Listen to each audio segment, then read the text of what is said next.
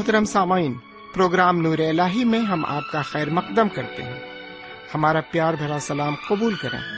امید کامل ہے آپ خدا بند کے فضل و کرم سے پوری طرح بخیر و شادمان ہوں گے۔ ان دنوں ہم مقدس بائبل کے نئے عہد نامے سے پولس رسول کے لکھے کرنتھیوں کے نام پہلے خط کا مطالعہ کر رہے ہیں۔ مسیحی زندگی میں ایمان سے متعلق بہت سی دقتیں پیدا ہو گئی تھیں۔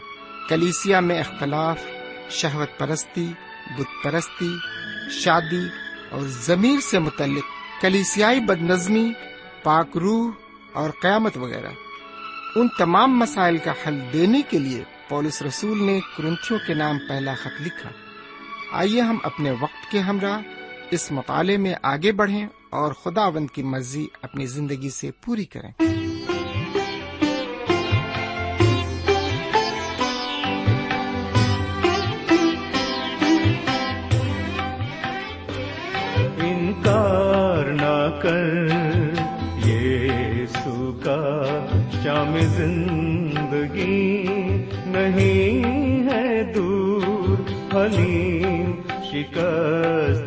دل کا نذرانہ ہے، اسے منظور انکار نہ کر۔ یہ کا شام زندگی نہیں ہے دور حلیم شکستہ دل کا نذرانہ ہے۔ اسے منظور انکار نہ کر۔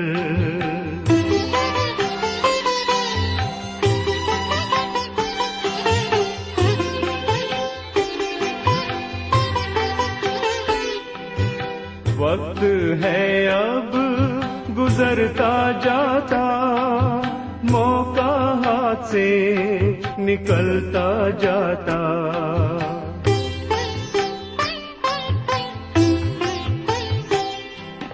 وقت ہے اب، گزرتا جاتا، موقع ہاتھ سے نکلتا جاتا۔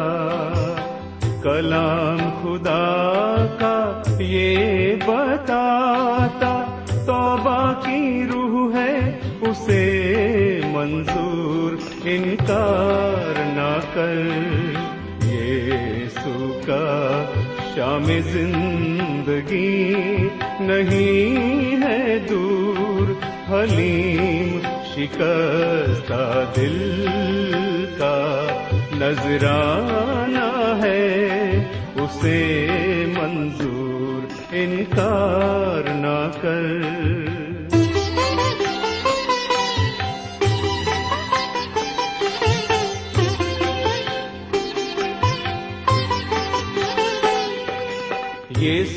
ہے صرف ایک دوست حقیقی، دیتی تسلی اس کی نزدیکی۔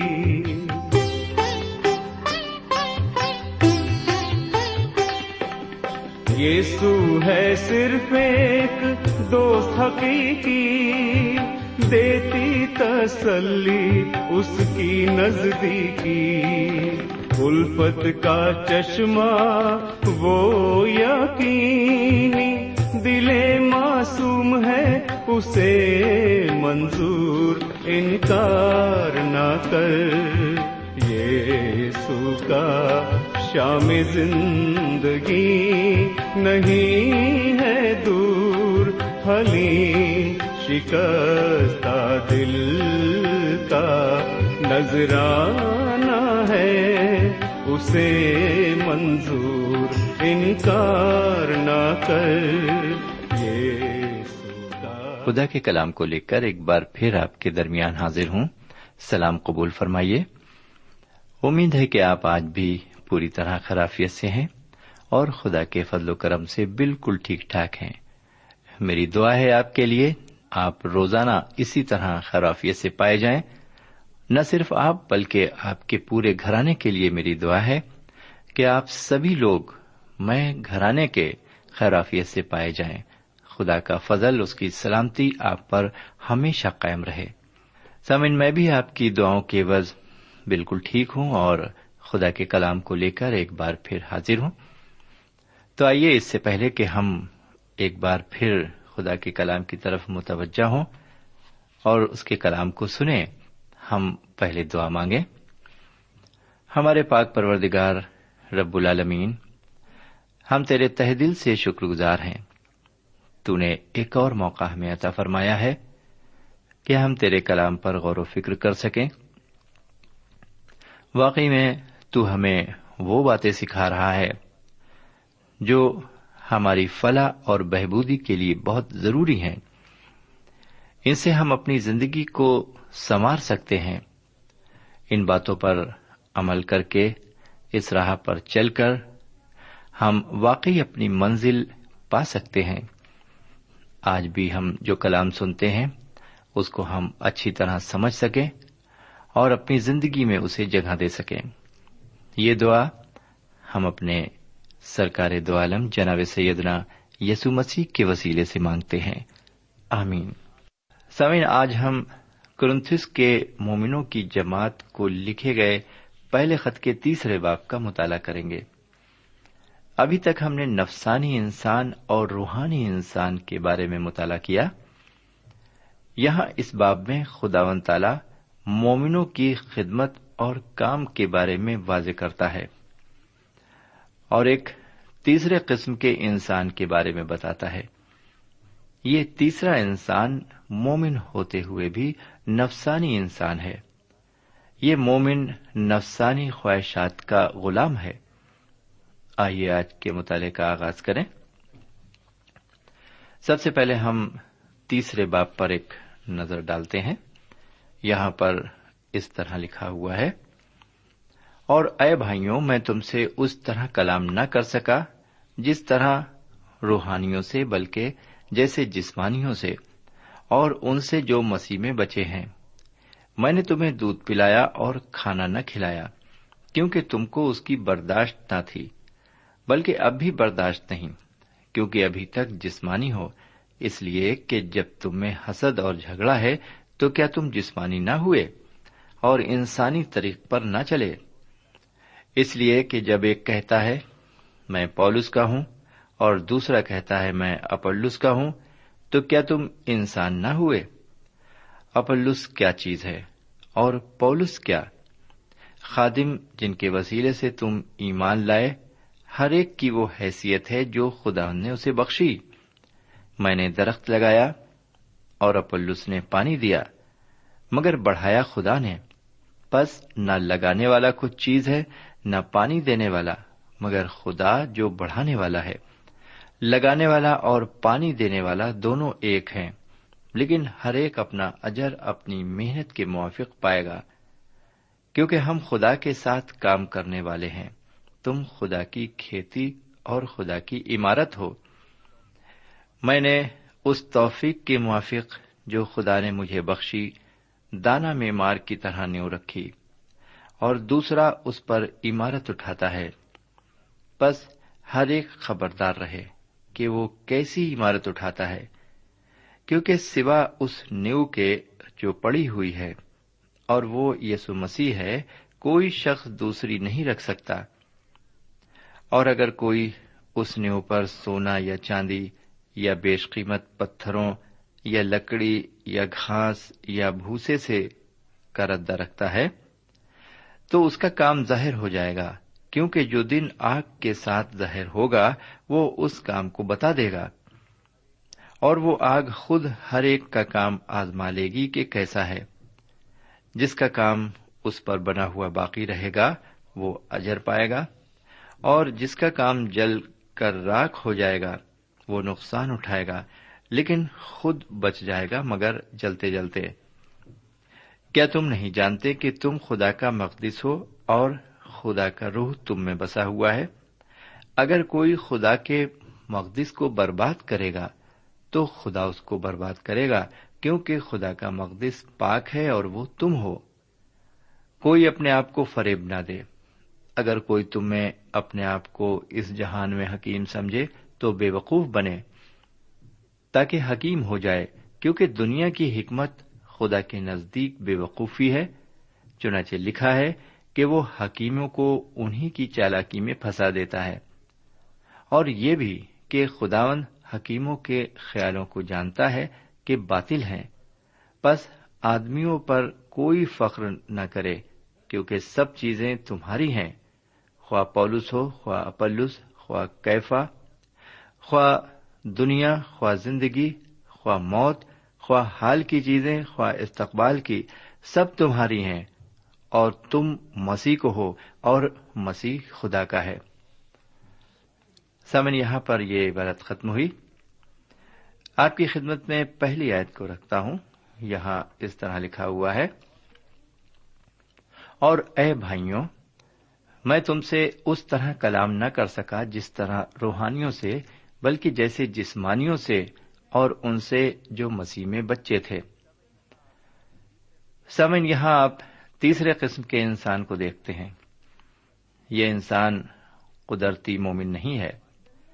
ابھی ہم نے جسمانی اور روحانی انسان کا ذکر سنا تھا۔ روحانی انسان کو فوق الفطرت انسان بھی کہتے ہیں۔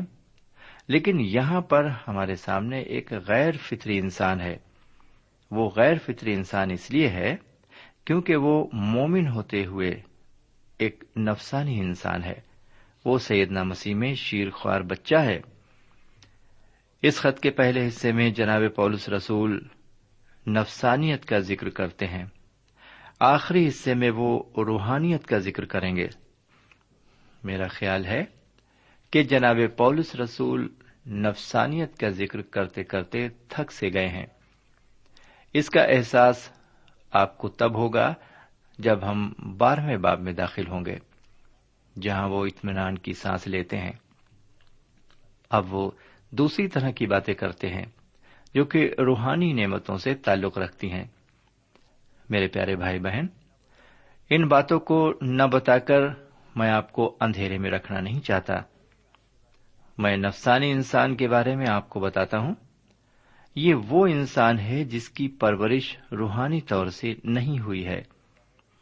اس سے ظاہر ہوتا ہے کہ اس میں روحانی بصیرت یا شناخت کرنے کی صلاحیت نہیں ہوتی۔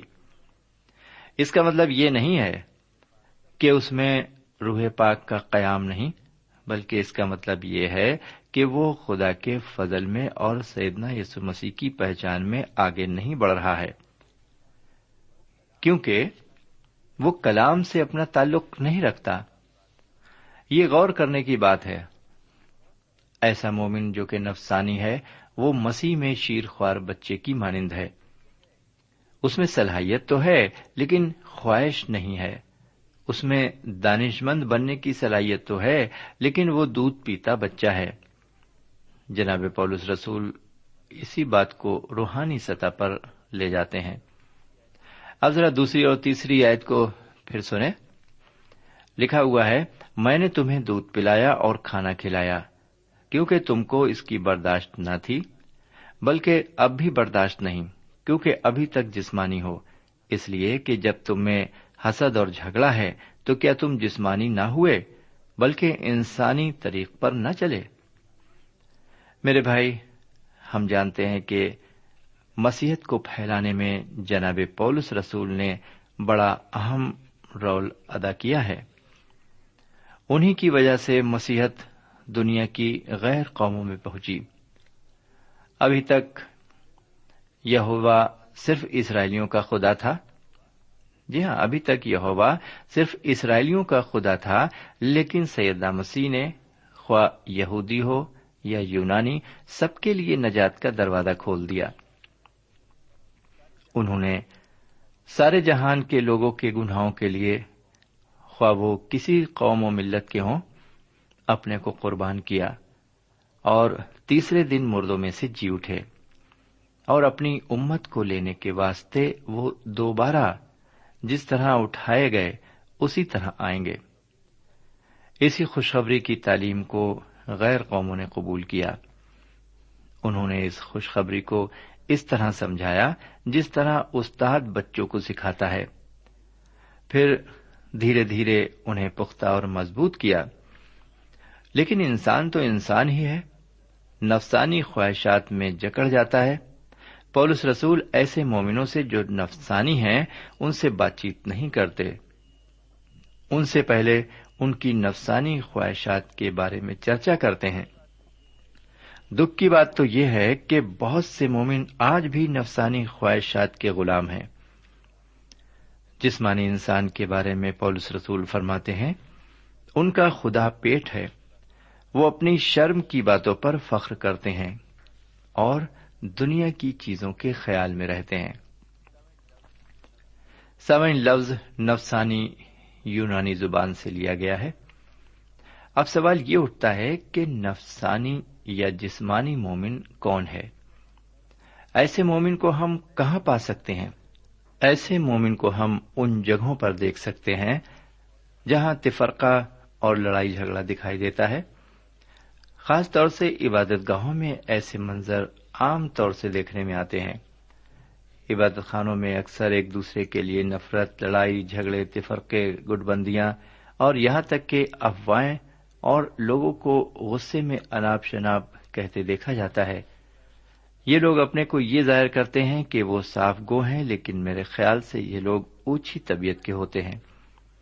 میرے پیارے بھائی بہن، ہو سکتا ہے آپ دنیاوی باتوں سے دور ہوں پھر بھی آپ جسمانی ہیں اور گوشت پوشت سے بنے ہیں۔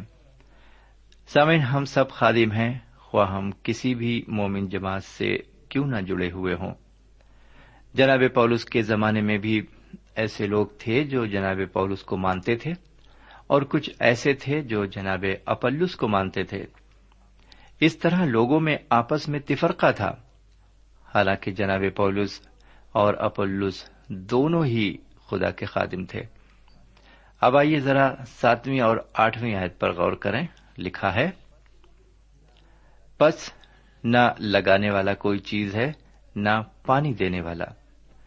مگر خدا جو بڑھانے والا ہے، لگانے والا اور پانی دینے والا دونوں ایک ہی ہیں۔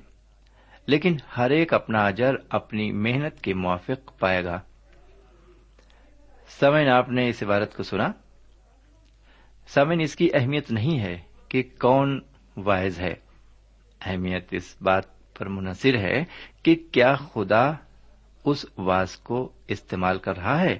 کیا خدا اس وائس کو استعمال کر رہا ہے؟ اگر خدا اس وائس کو استعمال کر رہا ہے تو جو نتیجہ حاصل ہو رہا ہے، اس کا شرف صرف خدا کو جاتا ہے۔ اس لیے خدا ہی کی حمد و ستائش ہونی چاہیے۔ اور اسی کو جلال حاصل ہونا چاہیے۔ ہمیں اس بات کو بھی جاننا چاہیے کہ خدا بہت سے خدمت گزاروں کو استعمال کر رہا ہے۔ ہو سکتا ہے کہ وہ مختلف کام میں مشغول ہوں۔ اس لیے ہمیں کسی بھی شخص کو ستانا نہیں چاہیے جو خدا کی خدمت میں کسی طرح کام کر رہا ہے۔ مختلف لوگ مختلف طریقے سے کام کو انجام دیتے ہیں، پھر بھی خدا ان لوگوں سے خدمت لیتا ہے۔ اور ہم سب کسی نہ کسی طرح سے خدمت گار ہیں۔ اب میں آپ کی خدمت میں نویں آیت سے لے کر گیارہویں آیت تک عبارت کو رکھتا ہوں۔ یہاں لکھا ہوا ہے، کیونکہ ہم خدا کے ساتھ کام کرنے والے ہیں، تم خدا کی کھیتی اور خدا کی عمارت ہو۔ میں نے اس توفیق کے موافق جو خدا نے مجھے بخشی، دانا معمار کی طرح نیو رکھی اور دوسرا اس پر عمارت اٹھاتا ہے۔ بس ہر ایک خبردار رہے کہ وہ کیسی عمارت اٹھاتا ہے، کیونکہ سوا اس نیو کے جو پڑی ہوئی ہے اور وہ یسو مسیح ہے، کوئی شخص دوسری نہیں رکھ سکتا۔ سمعین ابھی آپ سن رہے تھے کہ مختلف لوگ خدمت میں لگے ہوئے ہیں۔ ان کی خدمت کا طریقہ بھی مختلف ہے۔ لیکن اس خدمت کی بنیاد تقریباً دو ہزار سال پہلے ڈالی جا چکی ہے۔ میں اور آپ اس بنیاد سے جو کہ سیدنا یسو مسیح ہیں، الگ نہیں ہٹ سکتے۔ ہمیں اسی بنیاد پر عمارت تعمیر کرنی ہے۔ اس کام کی اہمیت خدا کے کلام کی تبلیغ پر منحصر ہے۔ ہم نجات کی خوشخبری کو اوروں تک پہنچائیں۔ جو خوشخبری سے ناشنا ہے انہیں آشنا کرائیں۔ نجات کی خوشخبری ہی انسان کو نجات دلا سکتی ہے۔ سامعین، کیا آپ اسی بنیاد پر عمارت تعمیر کر رہے ہیں؟ جب آپ نے سیدنا مسیح کی قربت میں آ کر انہیں قبول کیا، تب آپ کے پاس کوئی خدمت نہیں تھی۔ آپ سب کچھ پانے کی خاطر کچھ لے کر نہیں آئے۔ کیا آپ اسی چٹان پر جو کہ سیدنا یسو مسیح ہیں، عمارت تعمیر کر رہے ہیں؟ آپ اچھی تعمیر اسی بنیاد پر کر سکتے ہیں۔ یہ ایمانداروں کے لیے ایک اہم سوال ہے۔ بہرکیف، تیسرے باپ کی بارہویں اور تیرہویں آیت کو پھر سنیں۔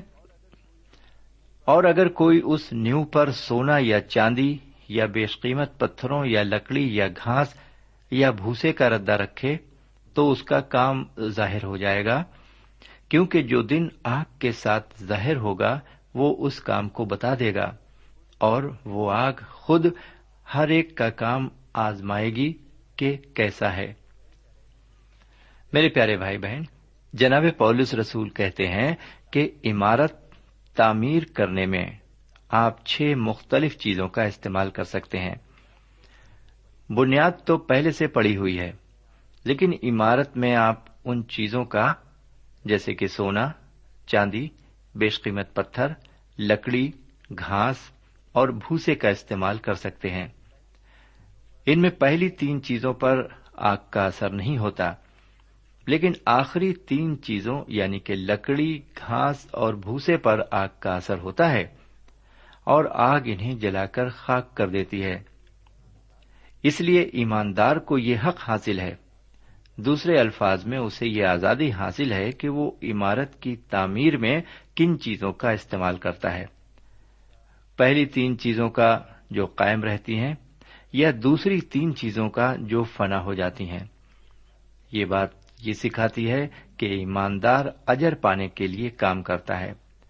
اگر اس کا کام پختہ نیو پر پختہ چیزوں سے بنایا گیا ہے، تو اسے اس کی محنت کا اجر ضرور ملے گا۔ بہرکیف چودہویں آیت کو سنیے۔ جس کا کام اس پر بنا ہوا باقی رہے گا، وہ اجر پائے گا۔ جس کا کام اس پر بنا ہوا باقی رہے گا، وہ اجر پائے گا۔ سامعین، ابھی ہم ذکر کر رہے تھے کہ ایک مومن کو یہ آزادی حاصل ہے کہ وہ نیو پر جو عمارت بنائے، اس میں چاہے تو وہ سونا، چاندی اور قیمتی پتھر کا استعمال کرے یا پھر لکڑی، گھاس اور بھوسے کا استعمال، اس طرح اسے ضرور اجر ملے گا۔ میری اپنی رائے ہے کہ آج کے دور میں ہمارے یہاں بہت سے برگزیدہ بندے ہیں جنہیں ہم سنت یا ولی کہہ سکتے ہیں۔ ایک مشہور و معروف مبلک کہتے ہیں کہ ان کی ملاقات ایسے خدا رسیدہ بندوں سے ذاتی طور پر اور خط و کتابت کے ذریعے ہوتی رہتی ہے، جنہیں خدا من تعالی عجیب و غریب طریقے سے استعمال کر رہا ہے۔ یہ منین سونے سے عمارت تعمیر کر رہے ہیں۔ جیسا کہ ہمیں معلوم ہے کہ ایک چھوٹا سا سونے کا ٹکڑا گھاس کے ڈھیر کی طرح دکھائی نہیں دیتا ہے، سونے کو صرف خدا ہی دیکھ سکتا ہے۔ لیکن گھاس کے ڈھیر کو یا بھوسے کے ڈھیر کو میلوں دور سے دیکھا جا سکتا ہے۔ بہت سے لوگ ہیں جو اپنی عمارت کو بھوسے سے بنا رہے ہیں۔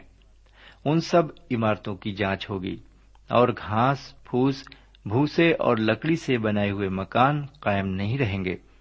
یہ عمارتیں آگ کے ذریعے تپائی جائیں گی اور جب یہ ہوگا، اس وقت یہ کمزور عمارتیں قائم نہیں رہیں گی۔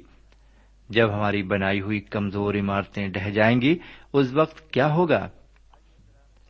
آئیے اب ذرا پندرہویں آیت کو سنیں۔ اور جس کا کام جل جائے گا، وہ نقصان اٹھائے گا، لیکن خود بچ جائے گا، مگر جلتے جلتے۔ سمے آپ نے فرق محسوس کیا؟ جس کا کام اس پر بنا ہوا باقی رہے گا، وہ اجر پائے گا، لیکن اگر کسی کا کام جل جائے گا اسے بہت بڑا نقصان اٹھانا پڑے گا، لیکن وہ خود بچ جائے گا۔ وہ اپنی نجات نہیں کھوئے گا۔ اگر اس کا ایمان اس بنیاد پر قائم ہے جو سید مسیح پر بھروسہ کرنے سے ہے، حالانکہ اسے کوئی اجر نہیں ملے گا۔ میرے پیارے بھائی بہن، آپ کی عمارت کی تعمیر کس طرح کی بنیاد پر ہے؟ آپ کس قسم کا سامان تعمیر میں استعمال کر رہے ہیں؟ اگر آپ سونے کا استعمال کر رہے ہیں تو وہ زیادہ اثردار نہ ہوگی اور اگر آپ بھوسے کا استعمال تعمیر میں کر رہے ہیں تو وہ آگ میں ٹھہر نہ سکے گا۔ ہاں اگر آپ کی نیوز سیدہ مسیح پر ہے تو آپ آسمان میں ضرور داخل ہوں گے اور آپ کا کام بھی باقی رہے گا۔ میرے پیارے بھائی بہن، اگر آپ ایک نفسانی مومن ہیں تو آپ اجر کے حقدار نہیں ہیں۔ اس کی وجہ یہ ہے کہ خدا سے آپ کا تعلق ٹھیک نہیں ہے۔ نفسانی مومن وہ ہے جو خدا کے مقدس کلام کو نہیں جانتا۔ جناب پولس نے مومنوں کو تین قسم کی جماعت میں رکھا ہے۔ پہلے وہ جن کے نزدیک کلام محض بے وقوفی ہے روحانی انسان روح کی باتوں کو سمجھتا ہے اور نفسانی مومن وہ ہے جو کہتا ہے کہ کتاب مقدس کو پڑھنے اور سمجھنے میں وقت ضائع کرنے سے بہتر ہے کہ موج مستی کی جائے۔ اسی طور پر آپ نفسانی مومن کی پہچان کر سکتے ہیں۔ بہرکیف، آگے سولہویں آیت کی عبارت کے تحت ہمارا جسم خدا کی ہیکل ہے۔ اس میں روح پاک کا قیام ہے۔ یہ جسم خدا کی امانت ہے۔ سامعین، بدقسمتی سے آج بہت سے دینی ادارے اور تعلیم گاہیں دانشور مبلغ تیار کر رہی ہیں، لیکن یہ مبلغ دانشور نہیں ہیں۔ سب سے اہم بات یہ ہے کہ کلام کی خوشخبری کو غیر قوم میں سنایا جائے۔ کلام کہتا ہے، حکیم بننے کے لیے بے وقوف بنے۔ حکیم بننے کے لیے بے وقوف بنے تاکہ حکیم بن جائے۔ آگے انیسویں آیت سے تیسویں آیت تک جب ہم غور کرتے ہیں، تو ہم فخر محسوس کرتے ہیں کہ ہم جو کلام کی بشارت کر رہے ہیں، تنگ نظر نہیں ہیں۔ ہم میں آپس میں تفرقہ نہیں ہے، ہمارے لیے سب برابر ہیں، کیونکہ سب کا ایمان اس بنیاد پر قائم ہے جو سیدنا مسیح ہیں۔ پینتیکست کے لوگ بھی میرے لیے عزیز ہیں، کیونکہ ان کا تعلق بھی خدا سے ہے۔ میرے بھائی، کتنا خوشگوار ہے ان لوگوں سے ملنا جو مومن ہیں اور سیدنا مسیح پر ایمان لائے ہیں اور جن کی بنیاد سیدنا مسیح ہیں کاش ہماری بھی گنتی انہی مومنین میں ہو سکے۔ آمین اور سما آمین۔ اب آج یہیں پر ہمیں اجازت دیجیے خدا حافظ۔ سامعین، اس مطالعے سے آپ کو روحانی تقویت حاصل ہوئی ہوگی۔ ہمیں یقین ہے آپ اپنے تاثرات سے ہمیں ضرور نوازیں گے۔ ہم آپ کے خط کے منتظر رہیں گے۔ ہمارا پتا ہے۔ پروگرام نور ال post box number one five seven five Sialkot Pakistan. پتا ایک بار پھر سن لیں۔ پروگرام نور ال پوسٹ باکس نمبر ایک پانچ سات پانچ سیال کوٹ پاکستان۔ اب آپ ہم سے ٹیلی فون اور ای میل سے بھی رابطہ قائم کر سکتے ہیں۔